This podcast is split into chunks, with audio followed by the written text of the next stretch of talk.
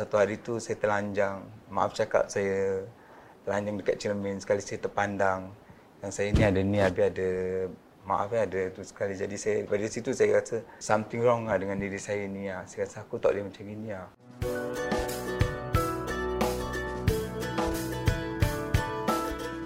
Assalamualaikum semua. Selamat datang ke rancangan Diary Ayah. Diary Ayah adalah sebuah podcast uh, yang dimulakan di twitter.com slash sujimi muhammad dan kali ini anda juga boleh uh, menonton podcast ini di YouTube dan juga Facebook.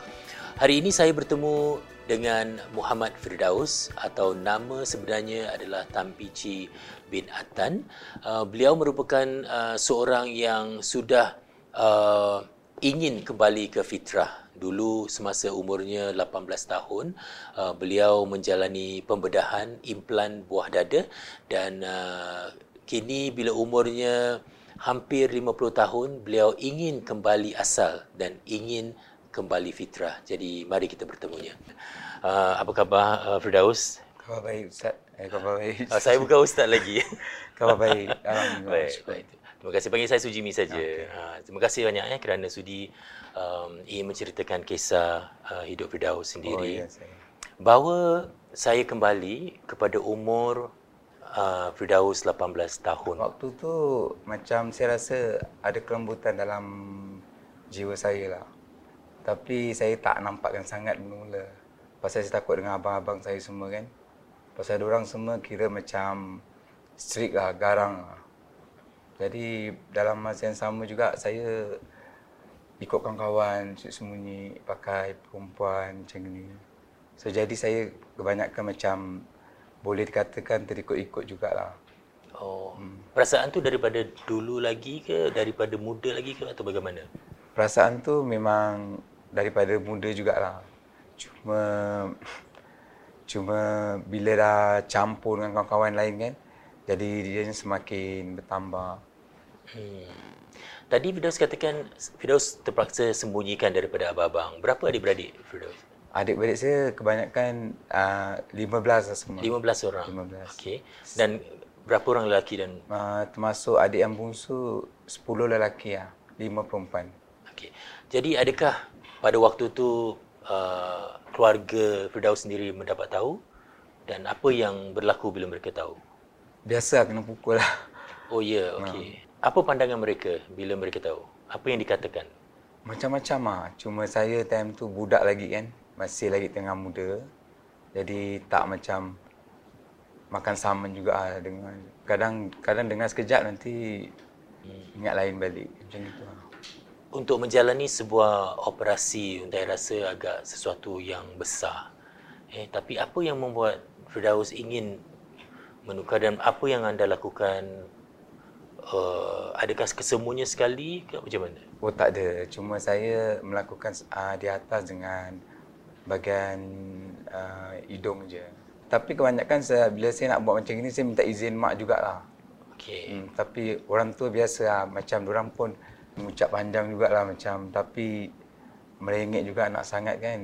Mak pun macam tak boleh buat, tak cakap apa-apa. Kononnya kira dah boleh lah tu. Oh. Ha, sebenarnya memang tak boleh lah. Hmm. Tapi saya sendiri yang macam betul-betul saya nak macam itu kan. Jadi ceritakan sedikit kehidupan Firdaus bila selepas operasi itu bekerja dan sebagainya. Apa yang anda lalui? Oh selepas tu saya lalui banyak jugalah. Tapi saya rasa saya tak boleh ceritakan. Pasal kalau aku nak cerita panjang memang banyak. Tapi selepas tu saya jumpa kawan-kawan yang semua semacam saya lah. Jadi hmm. saya ikut-ikut macam apa yang orang lakukan, saya pun buat perkara yang sama. Tapi pada waktu tu memang tidak ada orang yang menasihati anda? Uh, kebanyakan adik-beradik mestilah ada nasihat. Kebanyakan adik-beradik macam, asal nak macam gini, asal nak macam gini. Lagi-lagi abang-abang kan, baru tindik satu je dah kena satu penampar. tindik.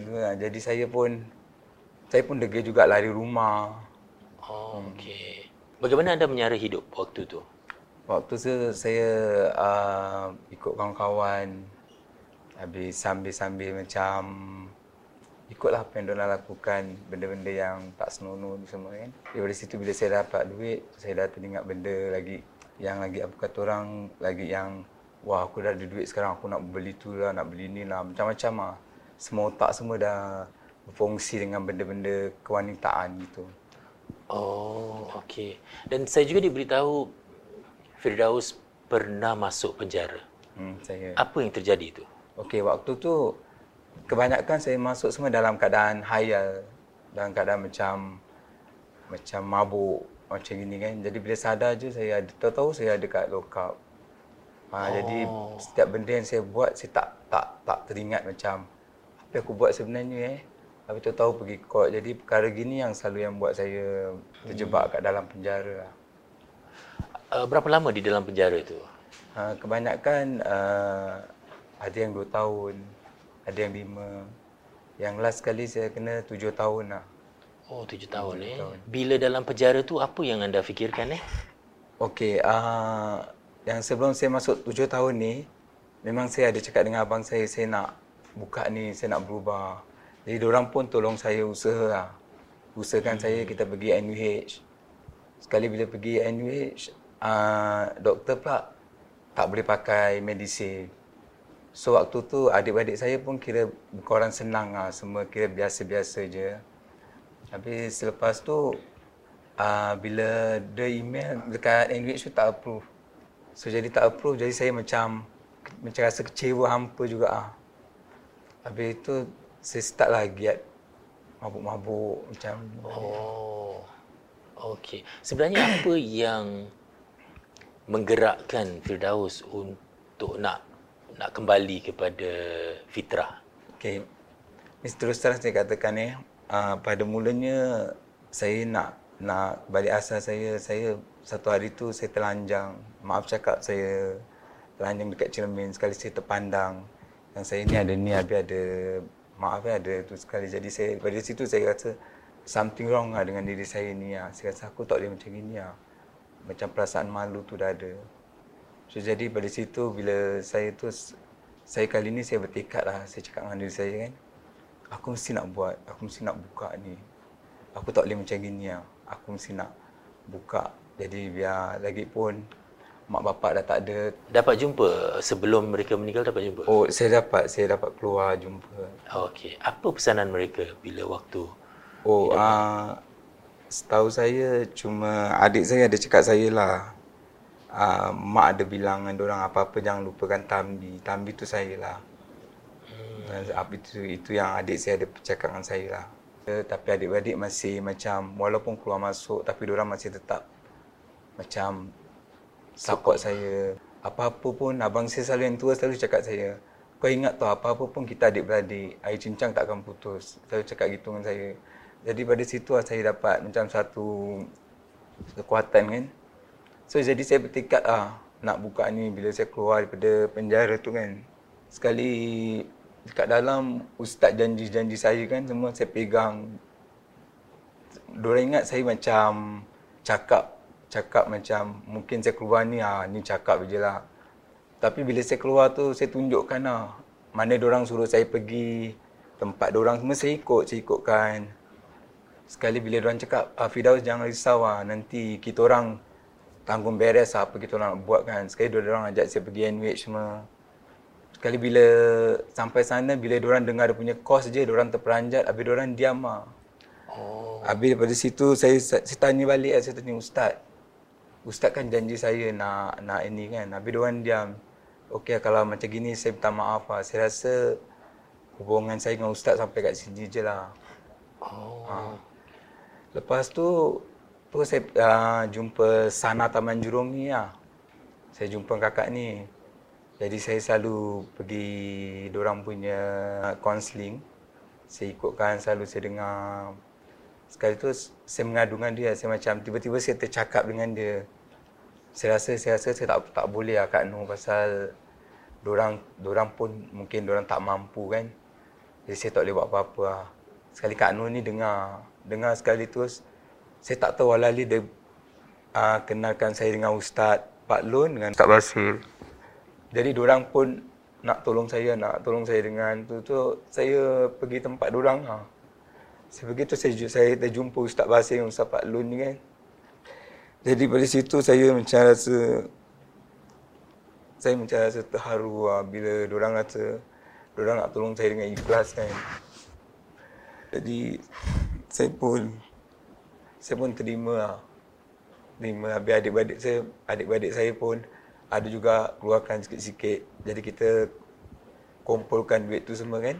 Apa yang dikatakan pada mulanya bila bertemu dengan Ustaz Fadlun dan juga Ustaz Basir? Oh, uh, first saya jumpa, saya ada orang cakap, terima kasih Firdaus pasal studi datang tempat sini eh. Firdaus, uh, ada cakap saya, orang cakap, hmm, kita orang ni, kita orang memang ikhlas nak tolong Firdaus, kita orang tak nak apa-apa dengan Firdaus, tapi terpulang pada Firdaus. Selepas ni, apa Firdaus rasa, Firdaus nak ikut tempat kita belajar ke apa. Batal, tu dalam hati saya itu sudah pasti lah pasal orang tolong kita kan.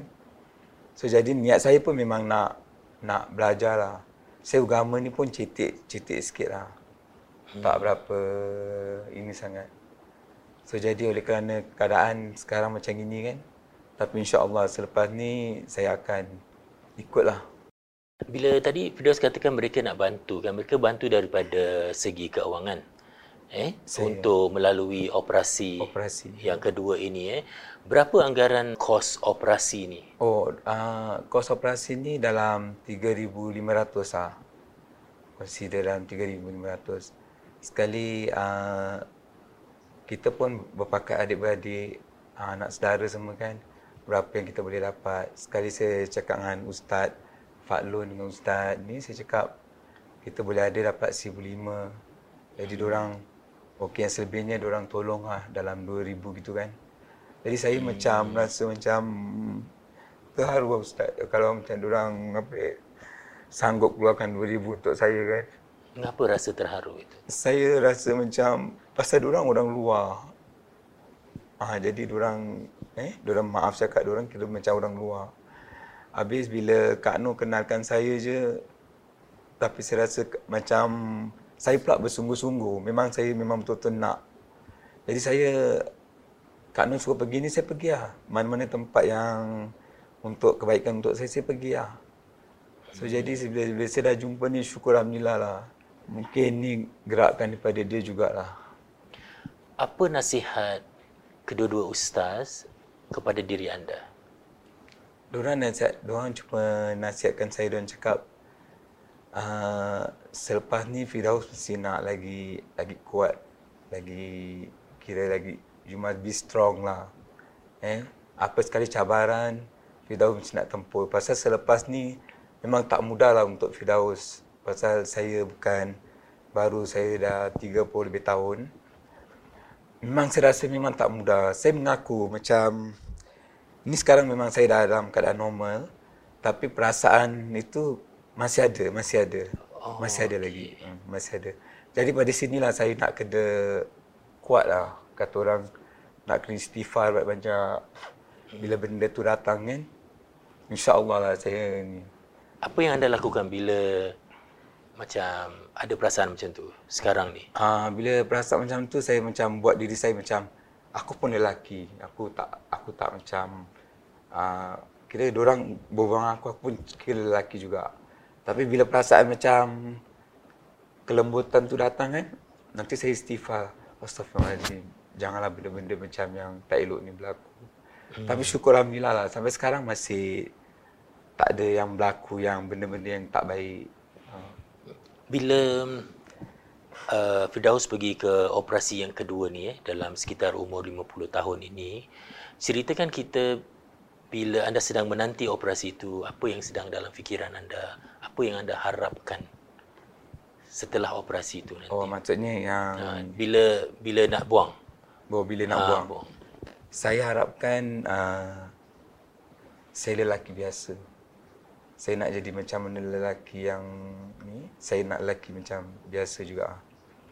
Saya tak nak harapkan macam aku dah buang ni aku tak pasal saya punya mind tak macam saya punya mind kalau saya rasa saya buang Jadi aku kira aku nak lelaki, aku nak jadi lelaki normal biasa. Otak saya ingat gitu je. Dan lagi satu, uh, keluarga lah. Keluarga yang banyak support jugalah. Keluarga saya, saya pun berterima kasih lah dengan keluarga kan. Anak-anak saudara semua, orang semua cakap, orang panggil saya Cik Tabi. Apa-apa kalau Cik Tambi kalau buat baik, kita orang memang support Cik Tambi lah. Diorang cakap macam itu. Pasal saya anak saudara ramai, 50 lebih orang. Oh, wow. Okay. Cucu dah 30 lebih. Hmm. Dan terima kasih juga lah dengan abang saya yang pertama ni kan. Dia selalu selalu dia cakap dengan saya um,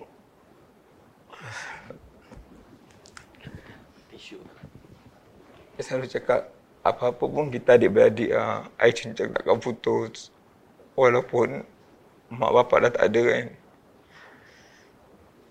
Tapi saya bersyukur lah adik-adik saya satunya macam boleh kata orang boleh lebih kurang boleh betul lah ansur.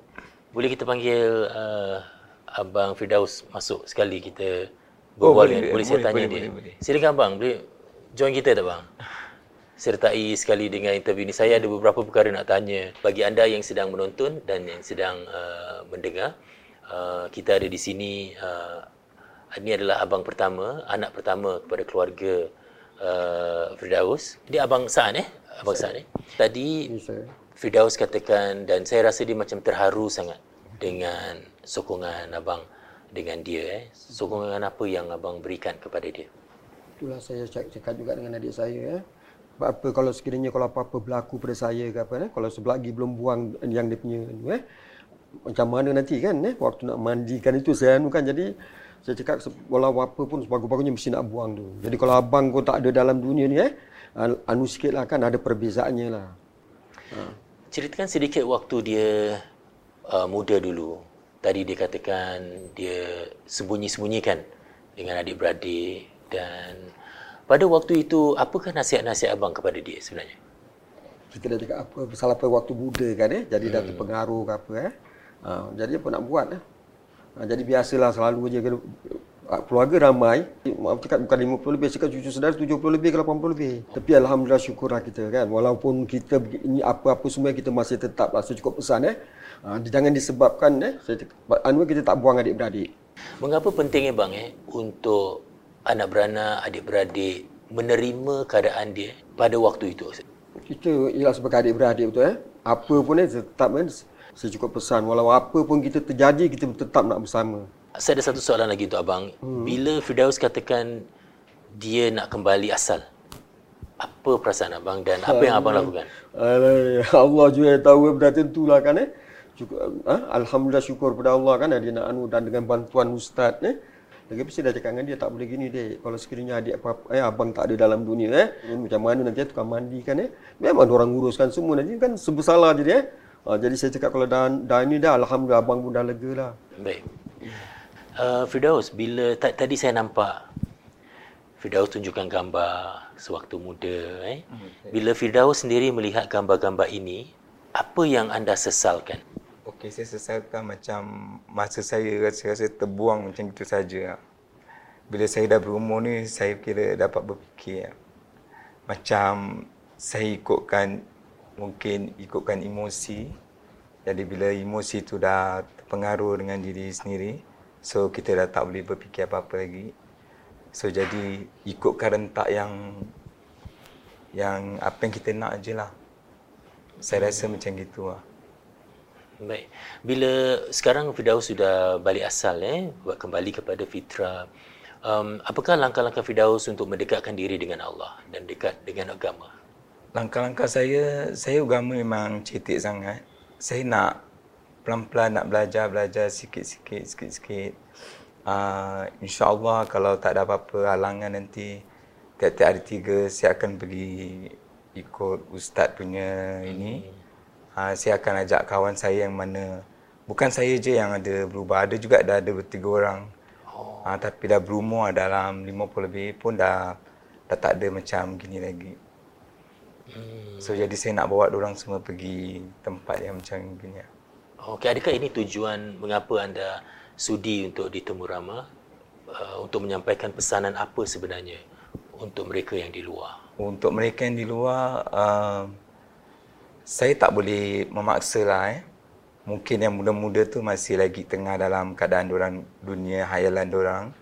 Tapi macam bagi yang dah umur seperti saya ni, saya harap-harap sangatlah biar saya tak nak tak nak tengok orang makin makin ke ke depan lagi. Masih ada jugalah yang macam saya dah umur-umur masih lagi nak. Ah tapi saya bersyukur lah saya tak rasa macam gitu lagi lah. Hmm. Saya rasa dah better Alhamdulillah. Saya selalu doakan untuk selalu di sayang keluarga keluarga dengan orang sekeliling saya saya nak sentiasa berbaik-baik. Fikiran saya macam itu je sekarang. Hmm. tapi dugaan dia memang, memang banyak pasal dunia luar dengan dunia dalam penjara tak sama. Penjara kita tersempit kan. Jadi pemikiran kita tak berapa waras. Macam kat luar ni luas. So jadi part ni lah saya nak kena berhati-hati lah, jaga-jaga dalam apa segi sekalipun. Kita baru saja melalui bulan Ramadan. Saya. Dan Firdaus melalui operasi ni sebelum Ramadan ke atau sewaktu Ramadan? Uh, sebelum, sebelum. Sebelum Ramadan. Jadi sebelum Ramadan eh. Jadi bagaimana bezanya Ramadan anda kali ini? Bezanya saya rasa macam beza sangat lah pasal dengan ada sakit-sakit ni kan. Um, dan lagi satu uh, Ramadan ada juga saya tak buat sangat pasal uh, memandangkan saya baru operasi ni kadang darah ada terkeluar-keluar juga. Tapi kalau betul-betul hari raya kali ni saya harap semua nak bersatu. Itu yang saya harapkan pasal tahun 2020 kan. Tapi nasib saya macam gini tak sampai pasal ada penyakit ni kan. Kalau saya beri Firdaus peluang untuk memberikan ucapan atau pesanan kepada adik-beradik, kepada mereka yang mengenali anda, apa agaknya ucapan syawal anda kepada mereka kali ini? Ucapan saya, saya banyak-banyak terima kasih dari keluarga, lagi-lagi dengan Ustaz. Saya bersyukur dah sangat-sangat walaupun uh, hari raya tahun ni kita tak dapat ini tapi selalu saya ada mesej-mesej kat telefon berbual. Uh, ucapan saya saya banyak-banyak terima kasihlah dengan keluarga dengan anak saudara saudara mara semua. Ada ada saudara saya yang macam menyokong jugalah yang bagi galakkan untuk saya kan. Tapi yang Kak Nur pun saya berterima kasih sangat-sangatlah daripada Kak Nur lah saya dapat kenal Ustaz Fadlun dengan Ustaz Ustaz Basir eh? Ah, Ustaz, Ustaz Basir. Basir. Baik. Uh, abang merupakan seorang ayah juga? Berapa anak abang? An- anak dua, anak muda lagi. Satu umur 23, uh, dia nanti 23, saya 67. Lagi oh. satu 18. Apa nasihat abang sebagai seorang ayah kepada orang-orang muda sekarang hari ini yang mungkin melalui apa yang Firdaus lalui? Kalau boleh eh, tak naklah macam gini ya. Eh pasal pemaklum menjaga eh hmm. kalau boleh tapi soal hati nurani ni seseorang ni eh maaf cakap susah kita nak nak, nak cakap kan eh mudah-mudahan hmm. kalau boleh tak nak macam jana adik adik saya sendiri kan eh hmm. saya cuma pesan satu kalau dah buat silap tolong jangan ulang lagi itu bukan Melaka aku kan sempurna eh kalau dah silap tolong jangan ulang saya tak suka kutuk Begitu ramai adik-beradik kan adik saya sendiri yang macam-macam apa nak selesai tak suka. So kita cakap kalau kalau dah buat silap jangan ulang lagi. Uh, saya nak ucapkan ribuan terima kasih kepada Firdaus dan uh, abang eh yang sudi bersama saya dalam Dari Ayah ini. Kita ada bahagian kedua dalam podcast ini uh, di mana saya membincangkan bersama dua orang yang disebutkan uh, Firdaus tadi, Ustaz Bashir dan juga Ustaz Fadlun. Jadi ikuti bahagian kedua uh, podcast ini untuk mengetahui uh, apakah jenis bantuan dakwah yang boleh kita lakukan untuk golongan uh, seperti Muhammad Firdaus ini. Jadi jangan ke mana-mana, ikutilah podcast itu nanti. Terima kasih kerana menonton dan mendengar. Silalah like dan share um, podcast ini agar lebih ramai lagi yang boleh memanfaatkannya. Terima kasih. Assalamualaikum.